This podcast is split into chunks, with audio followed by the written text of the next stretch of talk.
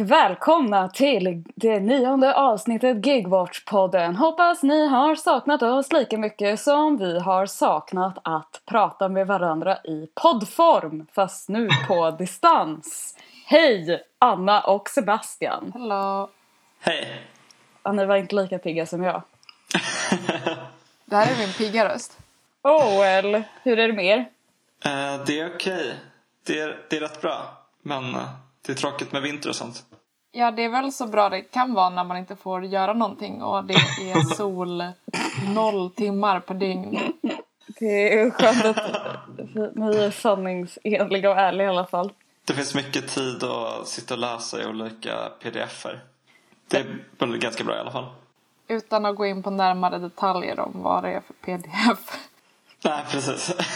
det kommer sen. Eh, men eh, en rolig grej med Gigwatch som, som har hänt sen sist är ju att vi har haft en studiecirkel Ja, på distans. Eh, ja vi eh, började förra veckan, är det, idag vid inspelningsdatum i alla fall. Och eh, vi har framförallt läst en bok som heter Riding for Deliveroo. Den har ju du pratat om i podden också. Ja, precis. Eh, jag läste den i somras. Och det är väl en skildring inifrån gigekonomin av en person som jobbar för Deliveroo som är typ en eh, brittisk eller whatever version av Foodora. Funkar ungefär likadant. Eh, och eh, ja men skitbra bok. Den rekommenderar jag varmt till alla. Har ni något Eh. liksom vad, hur, hur det känns att ha studiecirkel på distans? Skulle ni rekommendera det till? Absolut. Jag tycker att det är roligare att kunna ses IRL men sen när man, när man inte kan det så är det ju nice att fortfarande kunna diskutera saker. Alltså generellt så kan jag känna att man, man lär sig ju saker på ett helt annat sätt när man eh, läser en text tillsammans och diskuterar den istället för att bara försöka läsa den själv typ, och inte fatta någonting. Ja, jag håller, håller verkligen med om att, alltså, jag tänker att det kan ju också vara att vi startade ju Gigwatch alltså efter att ha haft just en studiecirkel för att det typ är någonting som händer i en när man får liksom diskutera tillsammans. Men ska vi sätta igång eh, podden? Vi har ju bestämt att eh, Anna ska vara den första som delger sin take. Vad, vad har du tänkt på? Eh, jag har tänkt på eh, ett lagförslag som har röstats om i Kalifornien i USA eh, som kallas Prop 22, alltså Proposition 22 som har varit ganska stor nyhet på sistone eh, relaterat till gigekonomin. Eh, det här lagförslaget är framtaget i princip av stora gigföretag som, som vill införa en ny lag i Kalifornien som bestämmer att alla som arbetar med att utföra tjänster via en app räknas automatiskt som egenföretagare eller independent contractors som, som det heter i USA. Eh, och det här lagförslaget har kommit som en motreaktion mot att Kalifornien efter en lång juridisk strid som slutat i en stämning där en rad jag vet inte, jurister, det här är också så himla amerikanskt att de behöver stämma någon typ för att komma någonstans. Men så här, det är typ massa f- jurister eller någonting som har stämt Uber eh, och Lyft som, som ju också är ett taxibolag precis som Uber som finns i USA eh, för att de eh, har eh, felklassificerat sina taxichaufförer som independent contractors. För Uber och Lyft har ju ända sedan starten eh, runt 2012 har de hela tiden sagt att nej men vi är inget taxibolag. Eh, vi, vi är en plattform som tillhandahåller en tjänst för, för fristående taxichaufförer att möta kunder. Vi är bara ett techbolag som har den här plattformen. Och genom att säga det så har de liksom kunnat ducka jättemycket arbetsgivaransvar i Kalifornien och liksom hela USA ända sedan start. De har liksom inte behövt betala ut övertid, de har inte behövt betala eh, så här, någon slags a-kasseersättning som, eh, som arbetsgivare är tvungna att betala i USA vilket gör att så här, chaufförerna inte har kunnat få någon a-kassa när de har blivit så, när de inte har fått något jobb nu under pandemin. Eh, de har inte behövt betala sjuklön. Alltså, så här, det är massa grejer som de Ja men det är ju som i kommit Sverige. undan med. Ja men precis, Mm. det, det är exakt som i Sverige. Men så här, till slut så blev de liksom stämda. Och genom den här stämningen som gick igenom så skulle de vara tvungna att börja eh, behandla sina chaufförer som anställda. Eh, och för att kunna tackla det här förändrade juridiska läget så, så har liksom alla de här stora gigföretagen, Uber, Lyft, men även DoorDash som är typ som, men det är också någon som tjänsteapp liksom, som Mm. som inte heller vill erkänna att de har några anställda. Eh, Men så här, alla de företagen har pumpat in mycket pengar i det här lagförslaget. Ja, men det är någon här grej att nu i och med presidentvalet så kan, kan man i och med att man typ röstar också välja att rösta på olika lagförslag som automatiskt kommer gå igenom eh, Som eller så här, typ- rösterna har räknats. Så det är, Det är som typ en så sån här mini-folkomröstning typ, som är inbakad liksom, i, i presidentvalet, om jag har förstått det rätt. Men som liksom eh, privatpersoner eller företag och sånt kan bara skicka in. Alltså det är väl egentligen liksom att det ska komma från politikerhåll, liksom, att det tas Ah, okej. fram ett lagförslag. Det är inte att, att vem som helst liksom, kan hitta på ett förslag och skicka in det, utan det, det har liksom förberetts innan och sen på valsedlarna tror jag att det står, står de här olika propositions och Mm. Så får man ta ställning till dem. Men eh, i praktiken så är det ju ett lagförslag som är köpt av gigföretagen. Liksom. Det är ju skräddarsytt efter ja, så här, hur de skulle vilja att det fungerade. Och nu efter valet så har man räknat eh, och sett att det gått igenom. Jag blev faktiskt väldigt eh, förvånad över alltså det resultatet. Eller för att vi, vi intervjuade ju en Gig Workers Rising i våras och det var ju liksom mitt under den här eh, juridiska processen med att eh, alltså det första lagförslaget eh, skulle gå igenom som ju liksom i princip satte alla de här gigföretagen out of business. Eh, Mm. Gig Workers Rising är alltså ett nätverk som typ kampanjade mot de här förslagen va? Ja, eller för det första förslaget eftersom det första förslaget ju var den här, efter den här stämningen att eh, de typ ja, bara skulle nästan förbjuda alltså gigarbete. Att de gjorde liksom någon slags eh, checklista med typ så här, uppfyller du de här grejerna så måste du räknas som anställd. Mm. De var typ ett fack för folk som inte fick organisera sig fackligt. Ja, men så vi gjorde ju den intervjun i våras och sen så har vi ju följt det här caset. Och eh, så gick det igenom och det kändes kul och sen så kom ju den här, det här alltså det här nya lagförslaget, alltså när gigföretagen gjorde sitt drag så att säga. Eh, och då var det ju den här folkomröstningen. Eh, och jag blev så himla förvånad att det gick igenom. Eller, alltså, det är klart att jag lever verkligen i en filterbubbla när det gäller amerikansk politik. Alltså jag, det är ju för att så här, jag följer ju bara typ så här, de här gig workers rising, alltså så här, och liksom deras så att så här, allting jag har sett det är ju verkligen så här, hashtag no one prop 22 bla bla alltså så här, och liksom allt det för de har ju kört som Mm. fan typ. Och då har jag liksom tänkt att så här, ja men alltså alla måste ju hålla med om det här. Eller det känns som en så himla självklar grej. Typ att säga ja det är klart att alltså, de borde vara anställda. Och det måste ju alla hålla med om. Nu dör gigföretagen typ. Eh, Men folk har ju alltså röstat för det. Alltså att Mm. låt Ja. Uber leva. Jag, jag tror att det var typ 47 procent som röstade ja och 42 procent som röstade nej. Och ja, men så här, x antal procent som inte eh, röstade. Eller något sånt. Men, Pro- men det man får tänka på är väl just att eh, de här gigföretagen har ju lagt otroligt mycket pengar. Inte bara på att ta fram lagförslaget utan också för, på att lobba för det. Alltså man har också utnyttjat apparna som folk arbetar genom för att få gigarbetarna att, att göra reklam, sprida ordet. Ja, jag tror att det, det, alltså den kampanjen för eh, lagförslaget var väl liksom typ så här en av de så här dyraste lobbykampanjerna typ ever i USA. Och Och sen också är det väl liksom att typ folk i Kalifornien har väl typ ungefär samma politiska åsikter som Annie Lööf kanske. Inte alla. Nej, alltså Kalifornien är Kalifornien består av 22 miljoner Annie Lööf. Men alltså Kalifornien är väl ganska eh, progressivt, eller alltså att folk är ganska woke. Ja, precis. Men de kanske inte är liksom socialister.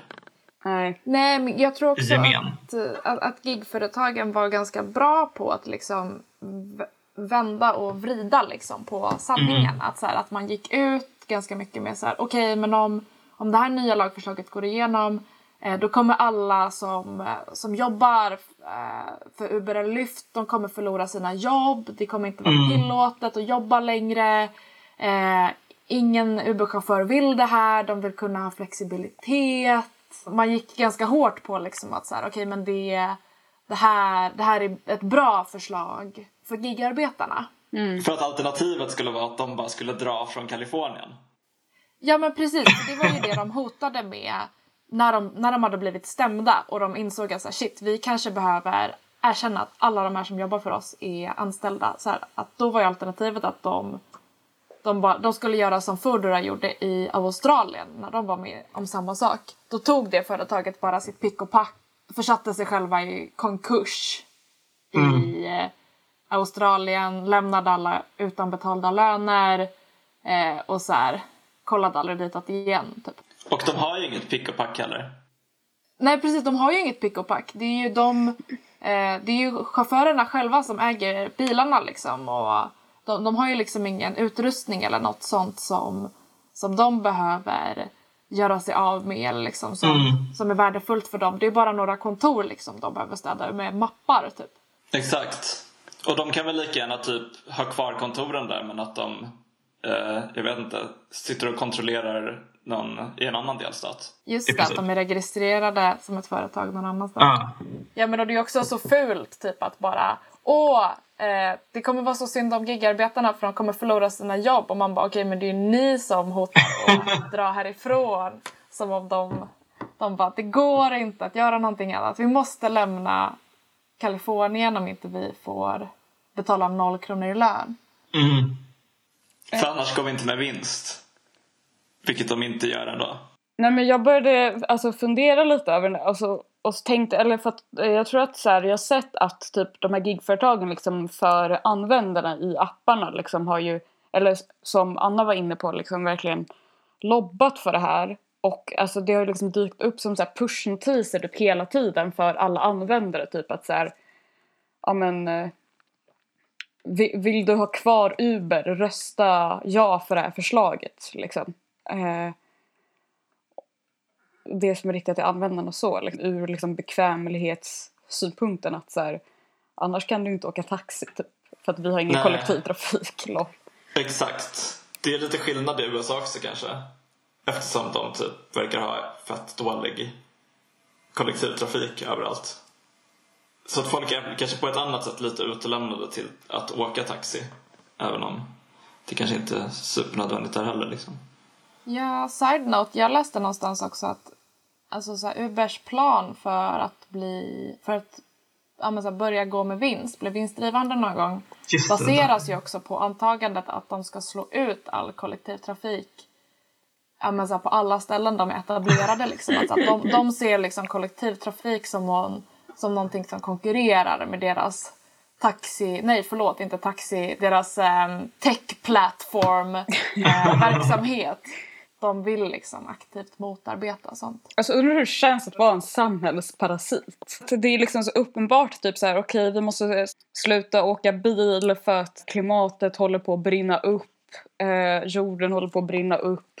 Och liksom att Ubers strategi bara är liksom att ja, nej, vi måste ersätta typ all kollektivtrafik med privatbilism genom underbetalda eh, människor som inte är anställda. Alltså de, de, är, så, alltså de är så jävla onda. Alltså det, man slår sig nästan. Alltså det är ju verkligen som en Disney-skurk typ i hur onda de är.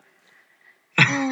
Men det tycker jag också, det känns som en sån grej som som ofta förbises, typ, eller när man pratar om så här, vad, vad är konsekvenserna liksom, av ett kapitalistiskt samhälle. Att man ofta pratar typ om att så här, men marknaden eh, den tillhandahåller ju ändå bra lösningar. Typ, eller så här, de här privata företagen de, de skapar ändå många, många bra funktioner liksom, eller så här, Mm. uppfyller behov som vi har.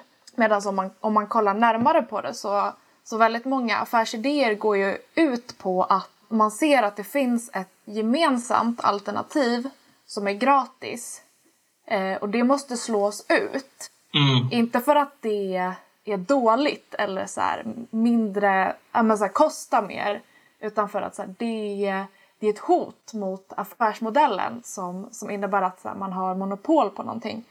Eh, jag som bor i Stockholm, jag vet inte om ni andra stockholmare har tänkt på det men så här, om man är på den nybyggda tunnelbanestationen Odenplan finns det inga cykelställ. Har ni tänkt på det någon gång? Shit. Det Nej, står cyklar överallt. Alltså vid busshållplatserna och sånt. Istället så finns det ett cykelgarage som man får betala för.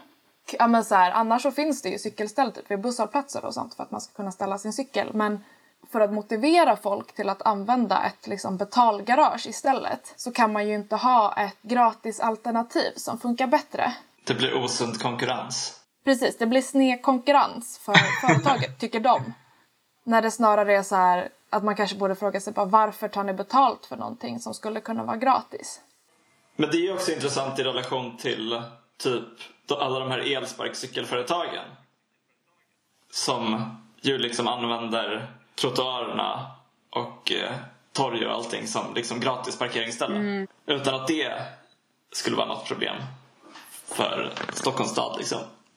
Eh, men så här, en annan grej jag också tänkt på kring det här lagförslaget är att det också är så sjukt att, att det inte är självklart att man kallar sådana här saker för vad det är. Alltså så här, när det är ett företag som betalar pengar för, för att förändra lagstiftning. Alltså så här, det är ju korruption.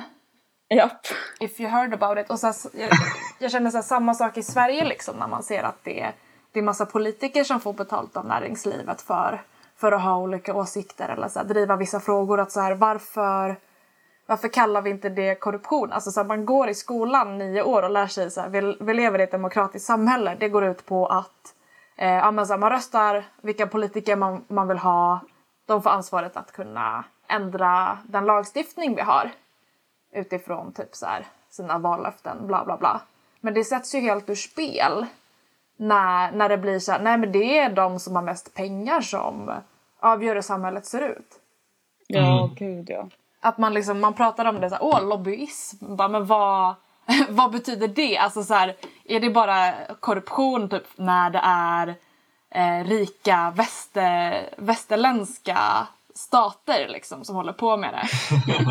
att det är typ så här Östeuropa eller något, så här, något afrikanskt land, alltså då pratar man gärna att det är, så här, det är korrupt typ. Men, men här kan det liksom inte vara det. Mm. Nej men, rika förtjänar mer makt i samhället. Är det inte någon grej att hon, den nya vicepresidenten Kamala Harris, att hennes svåger är typ någon så här, alltså kommunikationschef eller någonting på Uber? Ja, men det är väl rätt många i han Joe Bidens eh, stall eller vad man säger, alltså de här nya Mm. eh, höga politikerposterna liksom han har tillsatt massa folk till. Alltså det är jättemycket högt uppsatta, ja men så här, med kopplingar till, till olika gigföretag. Mm. De har väl typ gått ut och sagt att de vill egentligen förbättra villkoren för gigarbetare men man får ju se vad som händer liksom. Det kanske inte båda så gott om det är så många från dem som är liksom med i regeringen typ. Ja men och Prop 22 fram, framfördes ju också som att det skulle vara en förbättring för gigarbetare. Att man bara åh, men kolla de, de kommer ju få garanterad ersättning som är högre än minimilönen till och med. Eh, Och så bortser man från att så här, de bara får betalt exakt när de kör någon från en plats till en annan, inte får betalt för väntetid och dessutom har supermycket mer kostnader än man har när man får ut en vanlig lön i och med att de räknas som independent contractors och behöver stå för egna försäkringar, egen bil, egen sjukpenning eller vad fan det nu heter i USA. Eh, att så här, man, man kan ju inte bara köpa sådana saker rakt av. Liksom. Att så här, åh, det här är bättre. Bara enligt vem då? Enligt Mm. Kamala Harris. Lovina, vad tänker du på? Nej men eh, jag har en lite rolig take.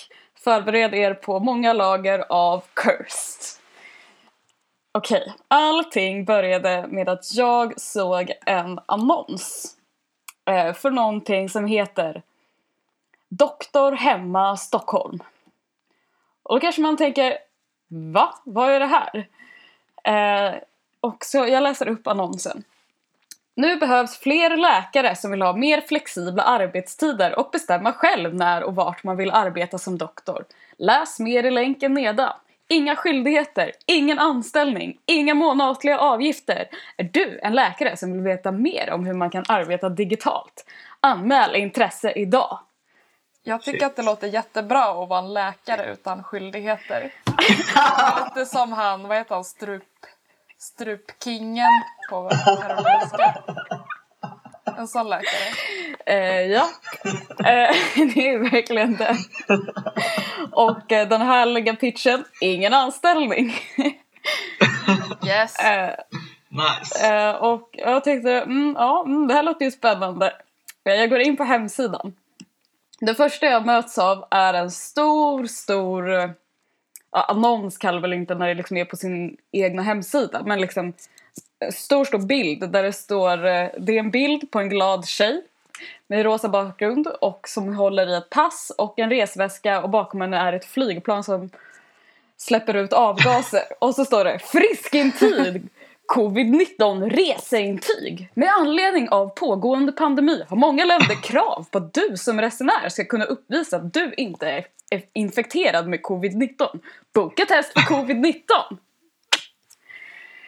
Wow. Eh, så här är det liksom deras första pitch då. Att eh, anledningen till att de ska finnas är för att eh, man ska kunna resa under pandemin. eh, en aktivitet som skapar ännu fler arbetstillfällen sen inom vården. ja, alltså, jag vet inte, jag känner liksom att typ, kommentarer på det här är typ överflödiga. Så alltså, jag fortsätter liksom bara läsa upp det här liksom lagren av cursed. Alltså, jag kikade lite mer på hemsidan, typ eh, jobba, alltså hur det skulle liksom vara att jobba för de här då.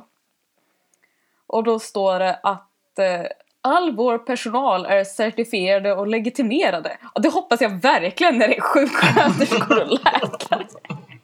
Jättejobbigt annars. Eh, och, så ska man, och de trycker väldigt hårt på det här att eh, man ska vara serviceinriktad och brinna för att hjälpa folk i nöd. Eh, servicifieringen av eh, vård och omsorg då.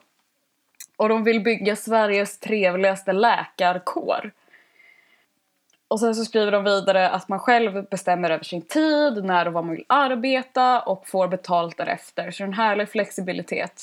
Eh, och de har inte för avsikt att ersätta ditt vanliga arbetare. Snarare komplettera och ge dig mer frihet.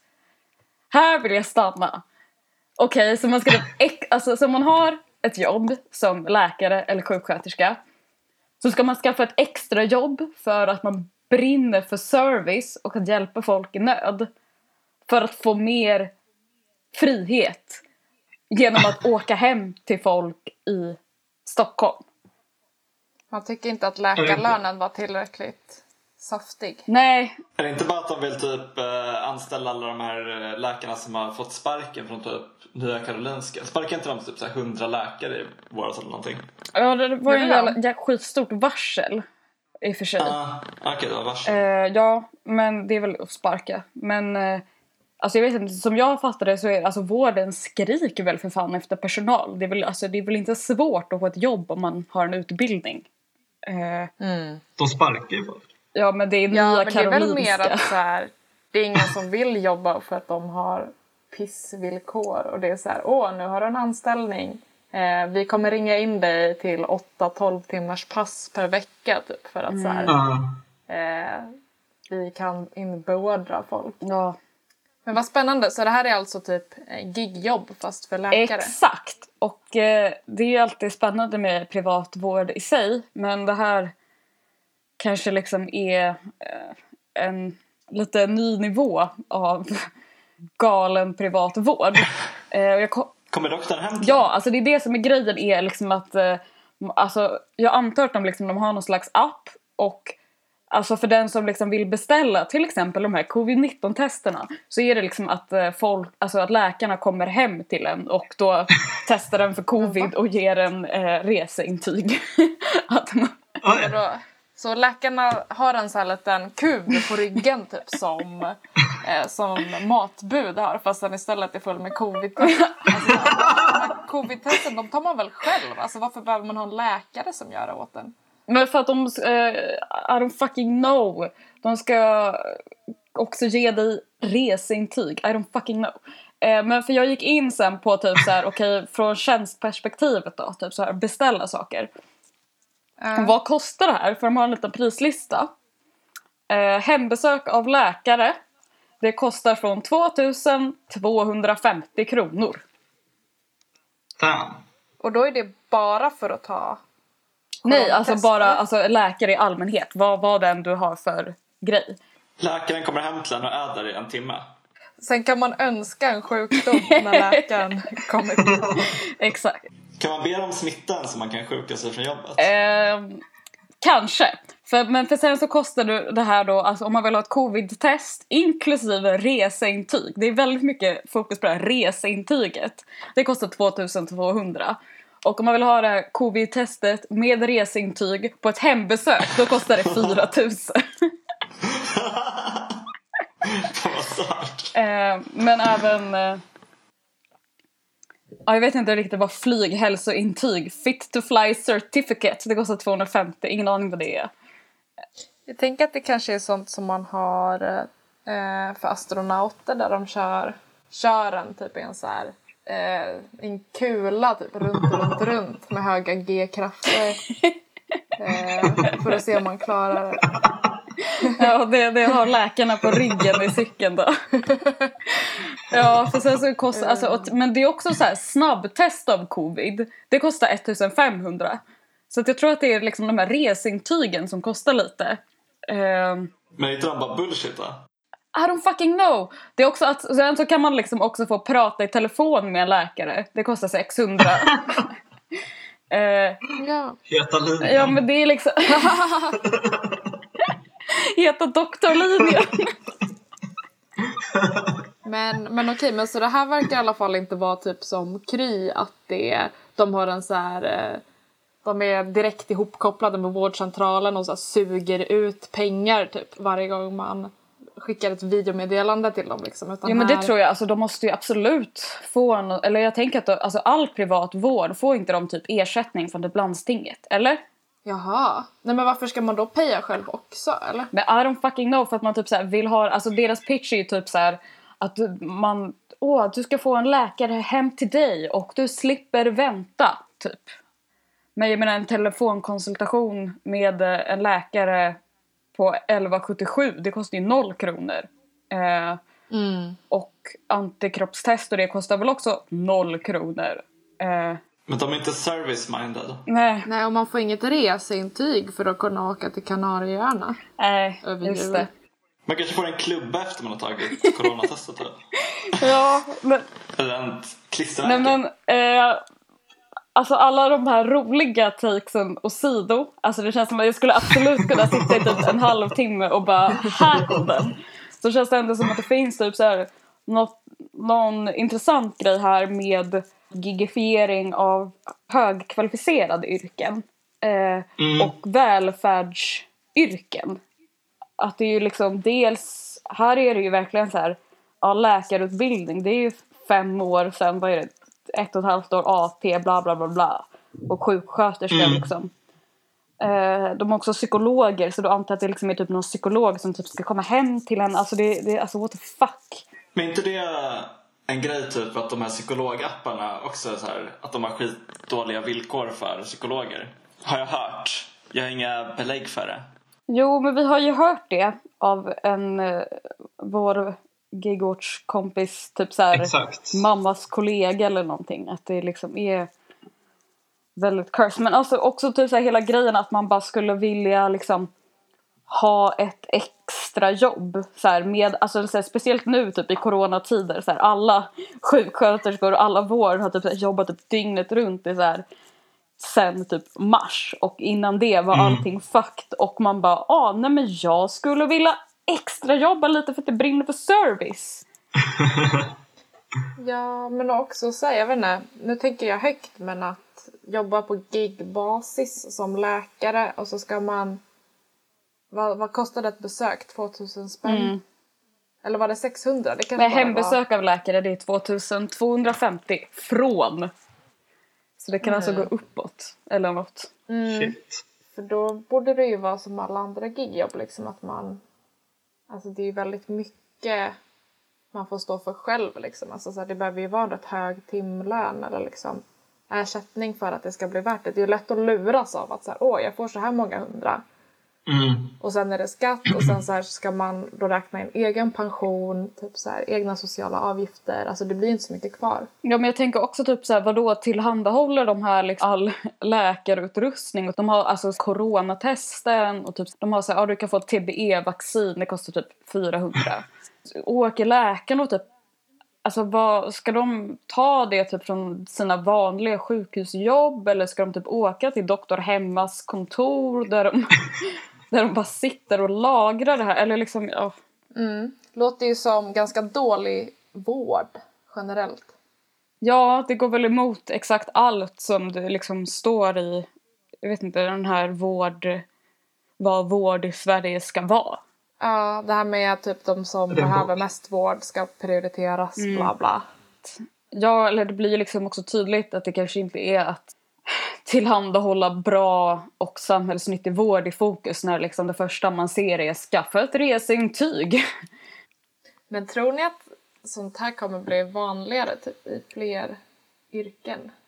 Alltså jag tänkte lite på det där för att jag menar Varför? alltså vikariepooler är väl ändå liksom det, alltså om man tänker motsvarigheten i skolvärlden så är ju liksom Mm. vikariepooler i sig är ju jävligt, alltså även om jag inte har sett något liksom, gig som i liksom att man inte blir anställd så är ju ändå konceptet med vikariepooler att de, att oh, du får jobba så mycket eller så lite som du vill, helt flexibelt. Men Mm. verkligheten är liksom att man sitter och så här hetsar och bara hoppas på ett sms klockan sju idag och ställer klockan och väntar på att det ska ringa liksom. Verkligen. Jag har jobbat som lärarvikarie och jag känner att jag kan liksom känna igen mig ganska mycket av typ beskrivningen av gigföretag. Med till exempel med att man bara inte hade någon typ tydlig chef. Att man fick liksom instruktioner via någon app och bara du åk hit, åk dit. Mm.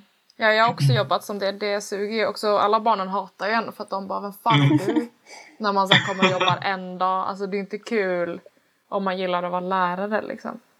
Nej. Jag har funderat lite på det här, för, eller jag tänkte liksom just inom Alltså jag vet inte, jag, jag tycker det är så svårt att se för, alltså just för att jag tycker det är så himla sjukt typ att den här typen av privatvård ens typ får finnas i Sverige. För det känns ju liksom som att har vi typ inte lagstiftning emot det här. Men så känner man ju liksom också med alla så här vinstdrivande friskolor att man bara hur, hur typ kan det finnas? Det känns som att det bara inte ska finnas för att det inte Nej. borde finnas liksom. Eh, så jag vet inte, kan det här sprida sig till fler branscher? I don't know, det borde liksom inte, alltså jag vill liksom tänka att så här, ha- har vi, har vi ingen jävla lagstiftning i Sverige som bara blots this shit out? Mm. Nej men det, det är nog olika för olika branscher också liksom. Vissa saker är väl typ lite mer så platsbundna kanske. Alltså det är lite svårt att tänka sig att folk typ skulle, jag vet inte, gigjobba som att typ tillverka saker som i en fabrik fast att man har sin egen lilla maskin i köket. Som Just det, som det var innan industrialiseringen bokstavligen. Ja, ah, just det, precis. När man hade spinnrocken hemma. Mm. Nej men eh, det är ju sant också att liksom, det är någonting som har funnits förut och som finns idag också. Eh, Att typ det finns den här kopplingen mellan typ även typ sådana industrier och folk som sitter hemma och jag vet inte eh, syr ihop de sista delarna eller skruvar ihop någon mutter eller något sånt liksom. Det känns ju inte som något eftersträvansvärt i alla fall. Eller jag tänker alltså förutom att det är, det är väldigt kaff, kaffa villkor generellt så känns det ju som, i alla fall inom en så här välfärdskontext liksom, att så här, det är ju helt idiotiskt liksom för överhuvudtaget att det ska vara företag liksom som, som håller på med typ utbildning och, och vård. Mm. Politikerna verkar ju älska det men det, det blir ju inte fokus på att ta hand om folk som är sjuka eller lära barn någonting. Liksom. Nej. ju- Nej, där om någonting är det ju verkligen, för att knyta an till det du sa tidigare, korruption. Liksom. Eh, med Svenonius som säljer ut liksom, sjukhus och grejer till sina kompisar. Men även Alltså, liksom att typ det ser, det ser säkert bättre ut för politikerna liksom om de har minskat skatteutgifterna samtidigt som det finns en massa innovativa techföretag som revolutionerar eh, läkarbranschen i en stad liksom. Ja, men är inte det också lite motsägelsefullt? Eller liksom alla de här välfärdsföretagen, deras affärsidé är ju att få skattepengar. Mm. Det är inte som att alltså, så här, en friskola har några intäkter liksom, eller så här, ett, ett hemtjänstföretag. Nej, precis. Utan så här, å ena sidan så vill man sänka skatterna men å andra sidan så vill man att det ska finnas skatteintäkter så att man kan ge skattepengar till sina friskoleägande polare liksom, som politiker.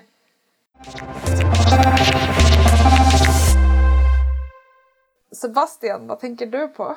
Jag har faktiskt eh, läst Alltså jag har läst så jävla mycket pdf-er sen vi spelade in senaste podden. Så det känns som att det jag kommer snacka om nu kanske är lite blandning av allt möjligt jag har läst.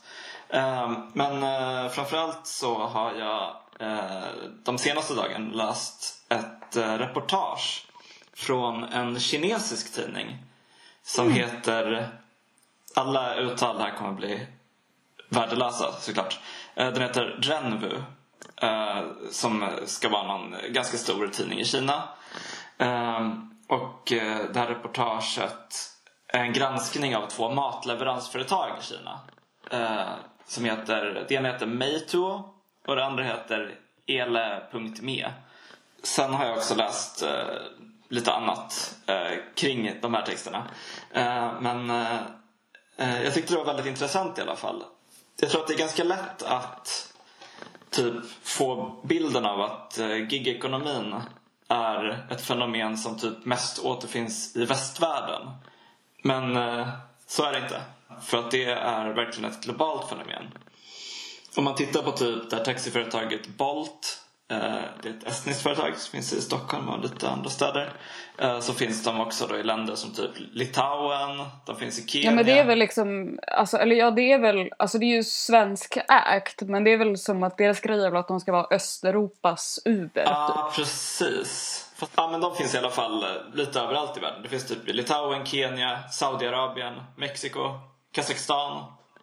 Det finns såklart vissa skillnader mellan de här olika ställena i världen.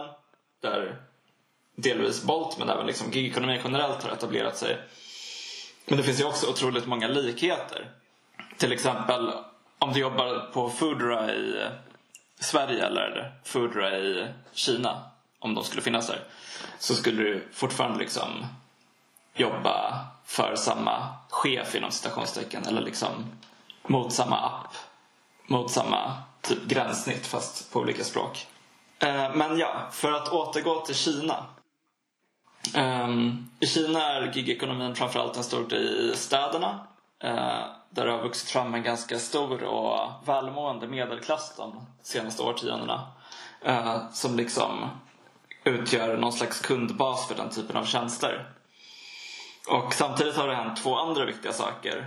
Som är för det första att människor har migrerat in till städerna från landsbygden. För att de inte längre har kunnat försörja sig på eh, jordbruk.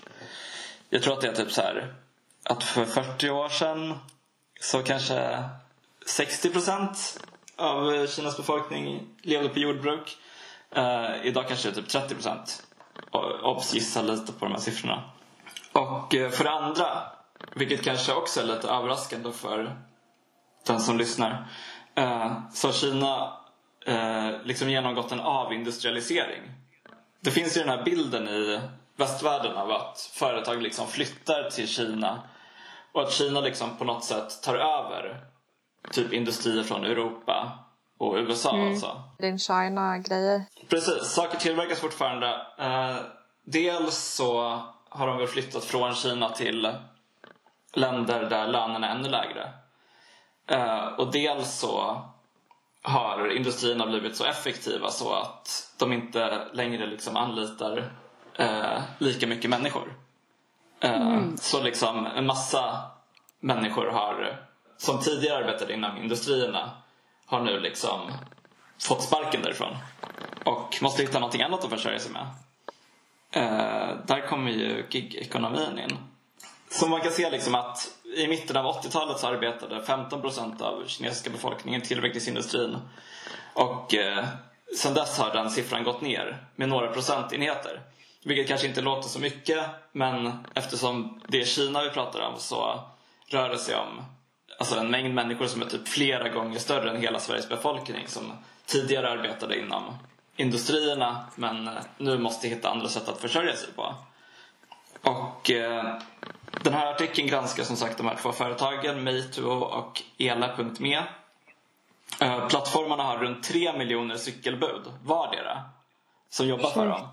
Eh, och då gissar jag att det också finns några till cykel, cykelbudsföretag i Kina liksom. Så det är fett mycket folk. Eh, och den här siffran har också ökat väldigt mycket under det senaste året. Eh, jag citerar. Under pandemin har 336 000 nya bud registrerat sig på Meituans plattform. Eh, den huvudsakliga källan till nya bud var fabriksarbetare. Och jag tycker den här artikeln är, alltså dels, den är, den är jätteintressant och den är skitlång. Eller eh, den är typ 30 A4-sidor. Så den går liksom igenom jättemånga olika element av vardagen och eh, hur det här systemet fungerar. Eh, alltså vardagen för cykelbuden då.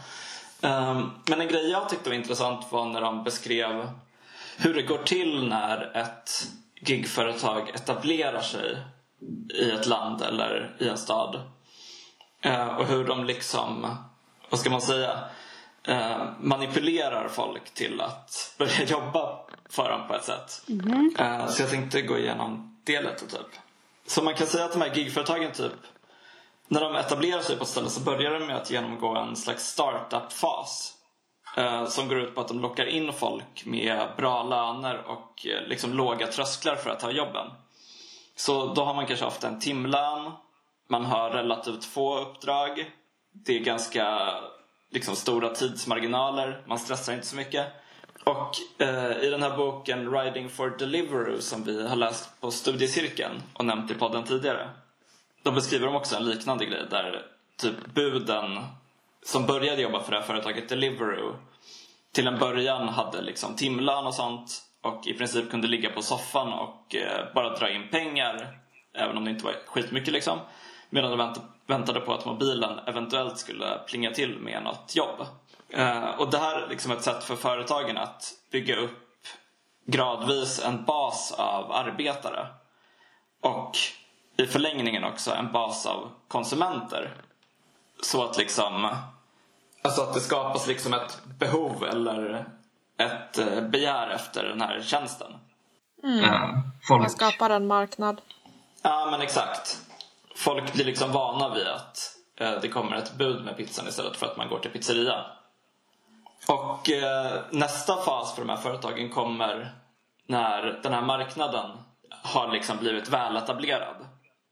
När folk typ börjar snacka om att Foodora hemmat kanske.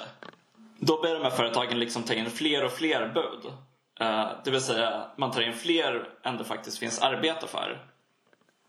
Och när man har liksom den situationen att det finns en stor marknad där det kommer in väldigt många uppdrag men det finns ännu fler eh, bud då kan man liksom börja göra sig av med alla de här lite fördelaktiga grejerna som man hade i första fasen eftersom man alltid vet från ledningens sida att det finns någon där ute som kommer att ta det senaste uppdraget.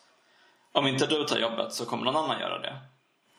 Den här anledningen till att man hade timlön i början för att locka in folk existerar inte längre. För att nu kommer folk jobba liksom, oavsett vad som händer. Så man, man genomför liksom medvetet en överrekrytering. Ja, exakt. Så att man liksom får den här situationen där det finns en massa folk som står på typ standby och eh, ja, men väntar på att få ett jobb. Eh, vilket gör att liksom effektiviteten för företaget ökar också. Att eh, det blir det här mer on demand, att kunden bara kan klicka jag vill ha en pizza och sen så kommer den på eh, 20 minuter. Mm. För att folk liksom hänger på låset till appen så att säga. Mm. Men det här känns ju som en sån grej man känner igen från andra företag. Eller liksom att ett snabbmatsställe hellre vill ha asmånga timmisar som alla inte jobbar så mycket typ. Så att så, här, så fort man behöver ringa in någon så, så svarar Mm. man ja. Istället för att ha massa fast anställda typ. Exakt. Precis, det låter väldigt välbekant det här. Men fanns det någonting som var, skilde sig för, alltså, från typ det vi har läst om tidigare och pratat och liksom känner igen? Alltså någonting som liksom kanske var lite Kina-specifikt? Alltså jag tror att jag reagerade mer på likheterna faktiskt. Mm. Jag vet faktiskt inte om det var någonting som var särskilt Kina-specifikt. Men eh, jag menar det är ju kopplat till just det här med att de har den här liksom eh, väldigt tydliga grejen att folk som tidigare jobbat inom industrin nu jobbar inom tjänstesektorn. Och då liksom dras in i den här typen av företag. Men jag tycker ändå att det fanns liksom en ganska tydlig koppling till större ekonomiska trender Mm. Som man kanske inte ser lika tydligt i eh, västvärlden. Eller så gör man det. Vad tänker du för trender? Nej men alltså att eh, ekonomin blir mer och mer tjänstebaserad. Just det. Och att det här också är någonting som liksom innebär typ en minskad makt för de som arbetar gentemot sin arbetsgivare. Ja, nej, men vi har ju avindustrialiserats ganska stadigt under flera decennier. Liksom. Alltså då för att eh, skickas till Kina eller vad man ska säga. Jag tänker i Sverige så hör det ju liksom mycket ihop med den här strukturella arbetslösheten och eh, grupper som har svårt att typ etablera sig på den så kallade vanliga arbetsmarknaden. Ja. Men, men jag tänker strukturell arbetslöshet. Vad innebär det? Nej men det är väl alltså att vi har en hög arbetslöshet och att den är liksom lite inbyggd i systemet typ.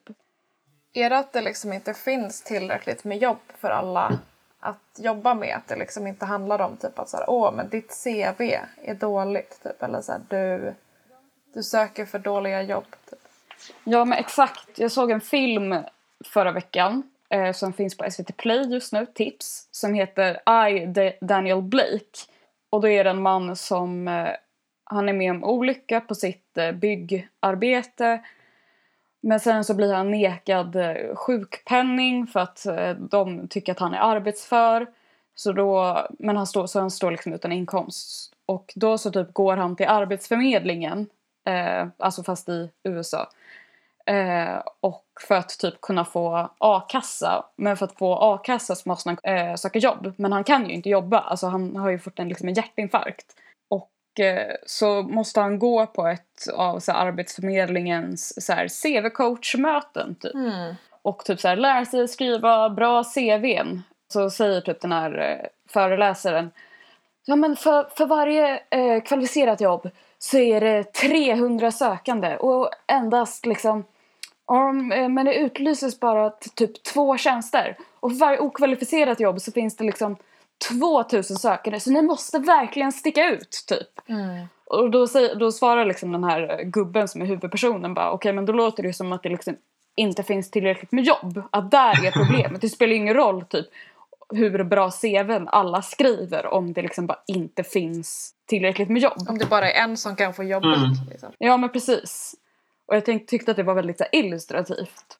Men för liksom situationen. Alltså så här att vi liksom bara är ute och så här, famlar i mörkret efter någon så här, skapa jobb-grej. Mm. Typ, eh, som liksom typ gynnar typ ekonomin, tillväxt och näringslivet. Men liksom samtidigt som man bara okej men typ vad behövs göras i samhället? Jobben värderas liksom inte ut efter det. Nej. Vi behöver mer personer inom vård och vi behöver kanske, jag vet inte, städa våra stränder eller någonting. Alltså I don't know, alltså så här, Mm. bra saker som samhället behöver typ. Men eh, det är liksom inte lika, skapar typ inte så mycket tillväxt som typ att så här, jag vet inte, hitta på en massa låtsasgrejer. Eh, låtsasjobb och som folk måste skriva superbra CVn för att få. Exakt. Och liksom, jag tänker också att typ arbetslöshetsstatistik är så jävla bullshit. För att det är så himla många som jobbar typ på vikariat eller jobbar eh, några timmar i veckan. Och att de väl räknas till de icke-arbetslösa. Ja, fast man, ja precis. Man kan ju vara liksom deltidsarbetslös om man jobbar på typ 50% eller på 20% eller whatever. Eller om man liksom giggar lite. Så här, man har typ ett jobb men man har ju inte ett jobb som man liksom kan leva på egentligen. Precis, ja exakt. Och, men det, det blir också där liksom att samhället bygger på att man måste jobba för att typ få käka. Eh, Och annars hamnar man i någon eh, sjuk byråkrati. Så folk tar ju vilka jobb som helst som de hittar i princip. Även om de inte heltid. Eller liksom bara några timmar i veckan. Och då är det klart att liksom arbetslöshetsstatistiken på folk som är typ formellt arbetslösa håller sig hela tiden på en ganska låg nivå. Men att det kanske på något sätt maskerar att man kanske jobbar färre timmar idag per capita eller någonting än man gjorde för 30 år sedan. Nu vet jag i och för sig inte om det är så. Ja, men jag tänker också apropå det här med CVn typ och söka jobb. Vi måste ju också prata om den här nyheten som kom, var det nu idag? Att de hade gjort en svensk undersökning eh, på typ så här ens chanser att få jobb beroende på hur ens CV såg ut Mm. eh, och eh, så här, vad man hade för namn. Om man hade ett namn som klingade svenskt typ eller så här, om man hade ett som klingade arabiskt tror jag de hade som exempel. Ehm, och att det visade sig typ att så här, det, att ha ett bra CV eller att, så här, att redan ha ett jobb eh, ökade inte chanserna för någon, någon med ett arabisk klingande namn att få ett jobb.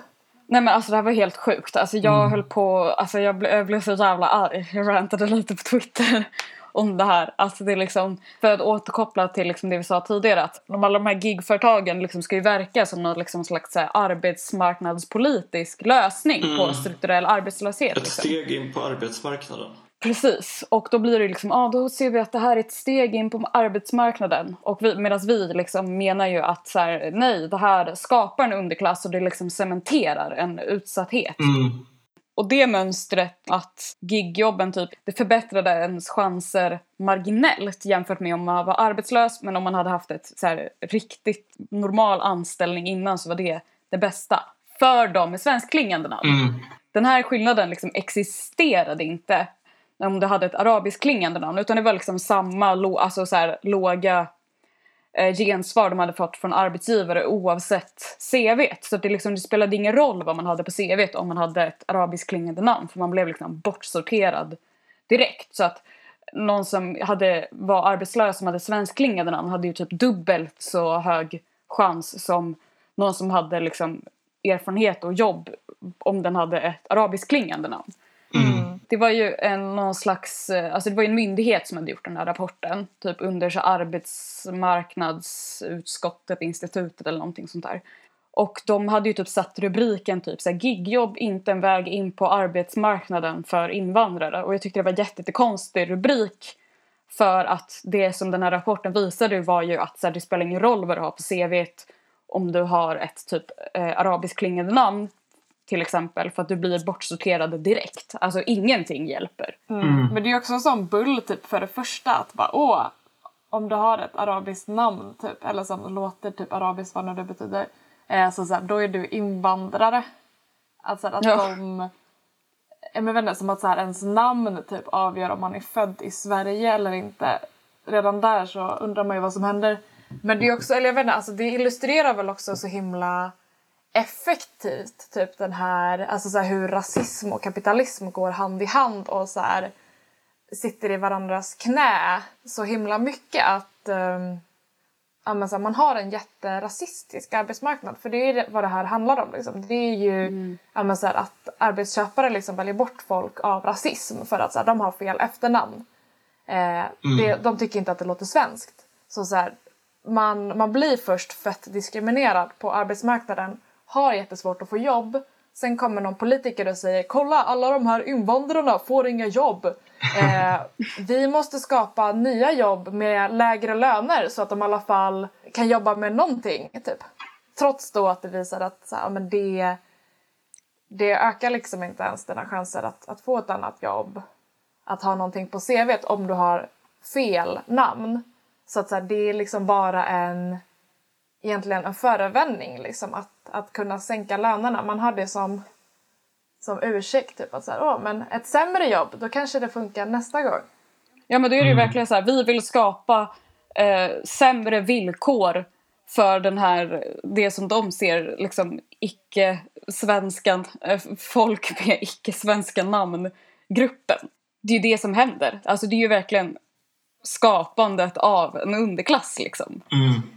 Ja precis, att man vill liksom inte adressera det här problemet. Typ att så här, okay, men vi, vi måste eh, åtgärda den här diskrimineringen som råder. Att så här, det, det ska inte vara OK liksom att ha sämre chanser bara för att så här, man har fel namn.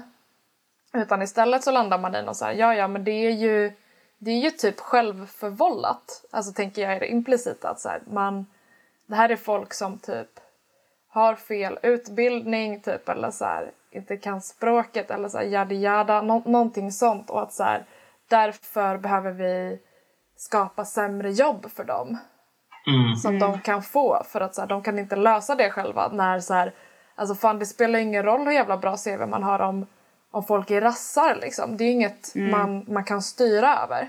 Verkligen. Mm. Eh, Så det var alltså det är jävligt tråkigt att ha rätt i såna här grejer när man får sånt liksom bekräftat svart på vitt med såna studier. Eh, men det är ju på något sätt så här, vad var det vi sa liksom att så här, det alltså det här med enkla jobb, alltså det är ju bullshit. Mm. Ja, Verkligen. nej, alltså verkligen. Jag rasade och blev så ledsen och arg och typ ringde en kompis och pratade och han bara ja, det är ju så det är, typ. Alltså, så, eller liksom som att han bara jag får alltså så här, jag väljer då liksom mitt svenska efternamn när jag söker jobb för annars får jag inga jobb typ. Och så här, en annan kompis som jag chattade med som bara okej jag kan inte sluta tänka på typ hur många eh, jobb som jag inte har fått PGA mitt namn liksom. Och man bara, ja, alltså det är helt fucked up. För att jag, alltså jag har ju ändå ett, typ ett svenskklingande namn typ och jag bara, ja, när jag sökte jobb i somras fick, fick inget jävla jobb. Alltså, Mm och sen så bara, ja, add another level to that liksom. Mm. Och det skapar väl också liksom... Vad ska man säga? Det skapar en eh, situation som är gynnsam för gigföretagen också på ett sätt kanske. Ja, gud ja. Att det finns många människor som har svårt att liksom hitta ett jobb för att det blir liksom någon sån rasism i rekryteringsprocessen. Och att då kan det vara väldigt lätt att liksom signa upp på ett jobb där du, de liksom typ går ut på att du bara liksom signar upp en plattform. Ja, men jag tänker att det är väl en kombo tänker jag av, av, av båda de här grejerna. För det, det handlar ju också om den strukturella arbetslösheten. Alltså jag tänker att det är ju inte att, att arbetsköpare sitter och så här bara, jag skulle vilja rekrytera någon men så här, jag kommer inte göra det för det var bara massa folk med fel namn som sökte. Alltså så här, det är ju Nej. att det, det, det redan finns en konkurrens om de, de jobben som liksom så här finns ute. Mm. Och, så här, och då, då finns det liksom en, en snedrekrytering, liksom en aktiv diskriminering till folk med ja, men, arabiskklingande, bland annat tänker jag, det är ju säkert inte den enda gruppen liksom. Eh, till, till deras nackdel liksom. Mm. Så att Det den blir här liksom att, strukturella eh, arbetslösheten kommer ju fördelas utifrån, ja, men så här, utifrån en rasifiering liksom, av, Mm. av namn. Och jag tänker att det, om, om man kollar på det ett steg längre så liksom hudfärg och sånt liksom i, eller brytning liksom i, när, när man kommer på intervju eh, blir ju liksom ytterligare en dimension. Att även om man heter Sven Svensson liksom, så, så liksom rasifiering finns liksom på flera plan. Mm. Ja, men jag tycker verkligen att, eh, alltså som du säger, att det liksom hör ihop att i och med den liksom strukturella arbetslösheten så är det så här att även om alla arbetsgivare inte var rasister och skulle ge alla samma chans Mm. så skulle ju fortfarande en massa människor gå arbetslösa och behöva ta dåliga jobb. Ja.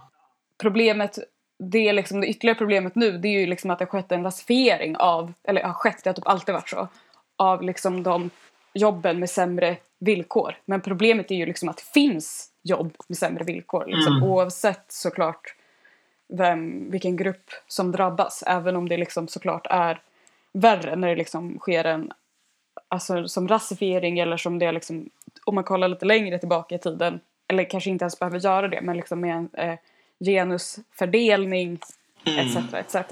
Och att villkoren blir sämre kan väl också ses på många sätt som liksom en konsekvens av den strukturella arbetslösheten.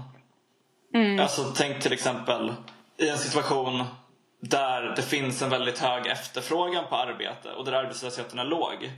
Där har ju folk som arbetar mycket mer makt att liksom eh, kämpa för bättre villkor. Ja, För verkligen. att om det finns en liksom 20% i arbetslöshet så är det ganska lätt att typ ja, men bara sparka den som är jobbiga. För att det kommer komma någon annan. Och det sänker ju liksom möjlighet att utöva makt från arbetarrörelsens sida. Om man snackar i de termerna. Som liksom var grunden för typ hela med liksom sosse-Sverige. Det, den, den här liksom strukturella arbetslösheten leder till att både det blir svårare att få jobb och att de jobb som finns blir liksom sämre och sämre. Ja. Jag tycker vi sätter punkt där. Eller har ni någon slutkommentar? Eh, Nej, det är ju inte mer än att det suger röv typ. Well said. Eh, nej men jag tycker att man kanske bara ehm, inte borde ha ett system som baserar sig på att man ska jobba så mycket. Om det ändå inte finns några jobb. Ja, verkligen. Och sen är det ändå på något sätt ett eget fel typ om man inte hittar ett jobb. Om man bara ska Ja. finna ett jobb åt mig själv och ge mig själv lön. Eller så här, vad, vad är grejen? Nu ska jag starta ett eget företag.